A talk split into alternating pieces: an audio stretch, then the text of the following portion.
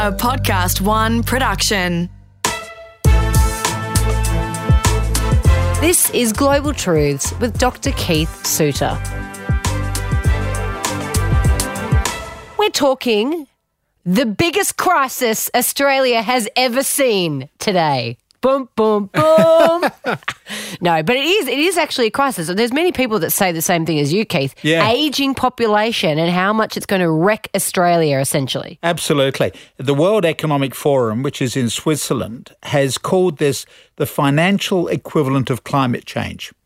So they're talking about the global pension time bomb. So they've looked at the world's six largest pension schemes. That's the US, UK, Japan, Netherlands, Canada, and Australia. And they've said that by the year 2050, there will be a gap of $224 trillion. In other words, that's the money that people think they're going to get, and compare with what the governments can now afford to pay. So, um, well, you're a public servant, so you're part of the problem. Oh, thanks. Thank so, you. so we have uh, what are sometimes called the unfunded liabilities. So an unfunded liability is when government are, clocking up liabilities and are not putting the money aside for those liabilities. So in the case of the United Kingdom, for example, the old age pension is on the basis of the money comes in and then immediately goes out to pay today's pensioners. So today's younger people are paying for today's pensioners, the old age pensioners. The problem is that we're getting a reduced number of younger people in the workforce paying for an increasing number of older people. Now, Australia tried to solve this problem 20 odd years ago by saying that uh, we people should have superannuation schemes, a pension scheme, whereby money is um, put into your name as a form of uh, investment through stock exchange securities or bonds, right? So it, it's your own personal pension scheme. The problem is that that means that the risk has been transferred to from government to the individual. So the government, okay, is reducing its own unfunded liability in the case of ordinary civilian pensioners, but at the same time, it means that those pensioners are running the risk of, of living too long. It's what's called longevity risk. In other words, they outlive their their savings. That, so these are all the issues that are bubbling away. And of course, our life expectancy in Australia is, well, it's quite significant. It is indeed. So, yes, so we've had um, what I call the, the uh, silent revolution. So people are living longer now than ever before. They're living healthier than ever before. And we're developing um, enhancement technologies. So, just to run through those three things. So, the first one is um, living longer. So the, the silent revolution means that in the last 100 years, we've gained as much life expectancy as we had 5,000 years ago. So 5,100 years ago, you could live to about the age of 25. By the age of 1900, you'd reach the age of 50. Today, in this country, in a developed country, everyone is guaranteed pretty well to be able to go to around, say, 80. So in 100 years, we've gained as much life expectancy as we had in the previous 5,000 years. Now, that's because the buildings are safer. Um, the water is cleaner, the air is cleaner, etc. Medicines. medicines, etc. People taking better care of their health. We're trying to reduce the number of smokers, numbers of drinkers. So that's the first thing. So people are actually living longer. Uh, and the second thing is that people are living healthier. So we've actually changed the nature of the aging process. Traditionally, you were young, then you were middle aged, and then you were getting ready to die, preferably by the age of 72. In pension terms, um, for older people, they will remember the calculations as 7 FAS, final times annual salary. In other words, you retired at 65 and you died at 72. So you needed to be able to have in your pension enough money to cover you for seven years before you died. That was the calculation that used to be done in the old days. So they were the three stages of aging, but now we have four. You're young, and we're actually extending the age of children, so to speak. You know, children, if you look at Romeo and Juliet in Shakespeare's day, they were they were twelve year olds, thirteen year olds. Now, uh, people don't leave school now until the age of eighteen. Then they become undergraduates. That's another two, another three or four years, etc. So even that first stage has become longer. The second stage is middle age, and that takes you through until say the age of fifty-five or sixty. Then the age of sixty, the third age kicks in. Totally unprecedented. We have never before had a society where people turn 60 and instead of preparing to die, they reinvent themselves. And so, um, you know, in the case of men, they often run off with, uh, you know, 30 year old women and buy red Lamborghinis, etc. They have midlife crises, start uh, families all over again, etc. Um, so, this is this third age, which can run on for 50 years, 60 years. And then the final stage is called the compression of morbidity, where all of your bits and pieces fail in six months. My uncle Reg, who, if you saw the movie The King's Speech, so he made part of the throne for the King's Speech and, and, and also the Queen's throne. Of course he did. The daughter, Old, old Reg. yeah, dear old Reg. So he turned 100 and um, got a bit of publicity because the Queen sent him a telegram and he was actually up on the roof for part of the day of his house in Wimbledon. He never wanted to go to an aged care centre. It was full of old people. so at the age of 100, still living at home in South Wimbledon. Um, but at the age of 106 months, he gets an infection. They put him into a South London hospital and he dies there. That is compression of morbidity. Someone who's at a very active third stage of his life, carried him through to the age of 100, and then that fourth stage, everything fails in six months or less. Now, that's what the lifestyle will be of people. So instead of people getting ready to die at, say, the age of 50 or 60, they could be around for another 50 years. Mm. This is the new lifestyle in the Western world for most people. There are certain notable ex- exceptions, but that's broadly the new trend. So you've got people living longer, but they aren't necessarily working longer. You know, certain, so President Macron in France, for example, is trying to increase the pension age beyond 51. Oh my God, 51. They don't. Oh my oh. God. And Look at us. So our government tries to put up to 70. There's out, outcry about it. Exactly. But isn't that just reality? But also, don't you think will attitudes of people change because we are much more of an active society now, and people do tend to be living so much longer that they might be happy to work longer. Well, I would hope so. Um, I mean, you're 70 and you're quite happy working. and I'm, I'm very happy working. And damn, you look good, Keith. So I, I enjoy work and I'm, I'm blessed because I'm working in areas that I enjoy doing. But I do acknowledge that you've got people on, say, a building site who might well say, look, I don't have the body to keep Oh, going. that's, so, that, yeah, I understand. you have that sort of an issue, which takes us really into this third stage. So you, you've you've not only got people living longer, they're not only living healthier for longer, but they've also got enhancements of a physical nature. So now, it's not necessarily a new thing because obviously we invented glasses centuries ago.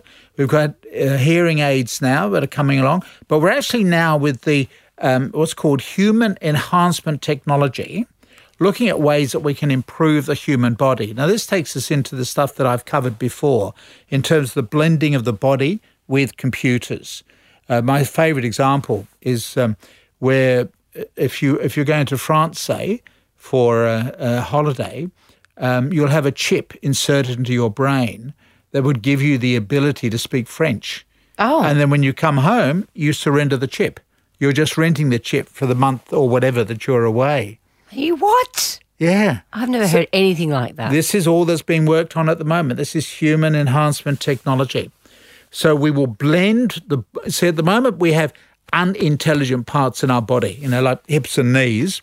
So the intention will be to put intelligent parts into our body and make the body more effective. And it may well include enabling people to work on building sites beyond the age of 65 because we'll be able to build up their muscles, etc. These are all sorts of new developments that are taking place, um, even improving uh, eyesight by virtue of um, putting mini computers into people's eyes when they when they uh, lose their eyesight. We can give them new corneas, etc. So some really remarkable stuff going on. So people are living longer, they're living healthier, and we can enhance them through um, either technology or through drugs. So these are all the developments. Now, this is all the good news. You're going to be able to live to 100. A girl born today in Sydney will live long enough to forget the name of her first husband. So she'll be able to go through into about 120. What? Yeah. In Oh fact, the first person in Australia to live to 120 is already alive, and she's currently in her 60s. The problem is that we don't know who she is, so we're not able to warn her. Yeah. So that's all the good news. People are living longer. It means that you know grandparents, great grandparents can be around to see the grandchildren, the Not great grandchildren. Not, not everyone wants to live that long, though, do they, Keith? Oh, that's part of the problem. Then this is why the World Economic Forum refers to the financial equivalent of climate change, because people will be running out of money. That they sure they'll be able to live longer, but will they be living in a happier way?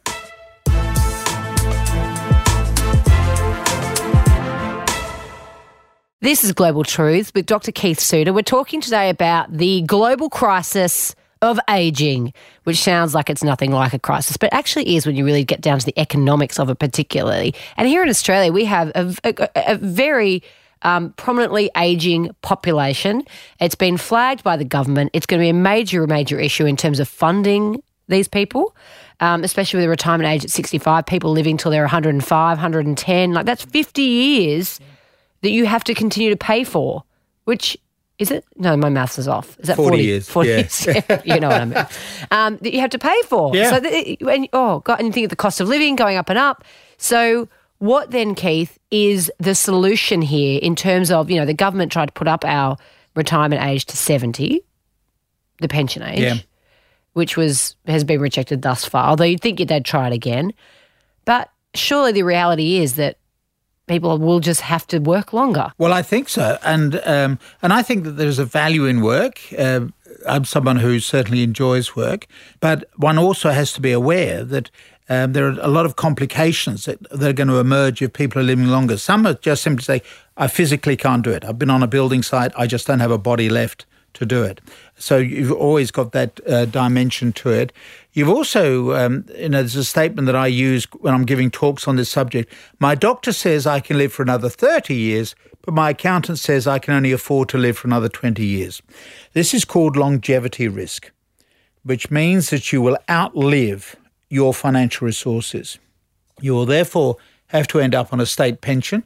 The uh, Keating, Keating, when he introduced the idea of the superannuation 20, just over 20 years ago, had an idea that people would accumulate enough money that they wouldn't need to have an old age pension, which is why when you look at the major superannuation schemes around the world, Australia is the one that has the least problem. It still has a problem, but it has the least problem. The United States, United Kingdom, Japan, they have really significant problems. So Keating thought 20 odd years ago that he could reduce the nature of the problem by having people save for their own retirement. The Americans would try to do that as well, what are called 401k plans, etc. The problem is that you are basically gambling on the stock exchange, and you've got no guarantee that the stock exchange will continue to boom. Um, now, of course, I'm not licensed to give financial advice, so nothing I say should be should be taken to be financial advice.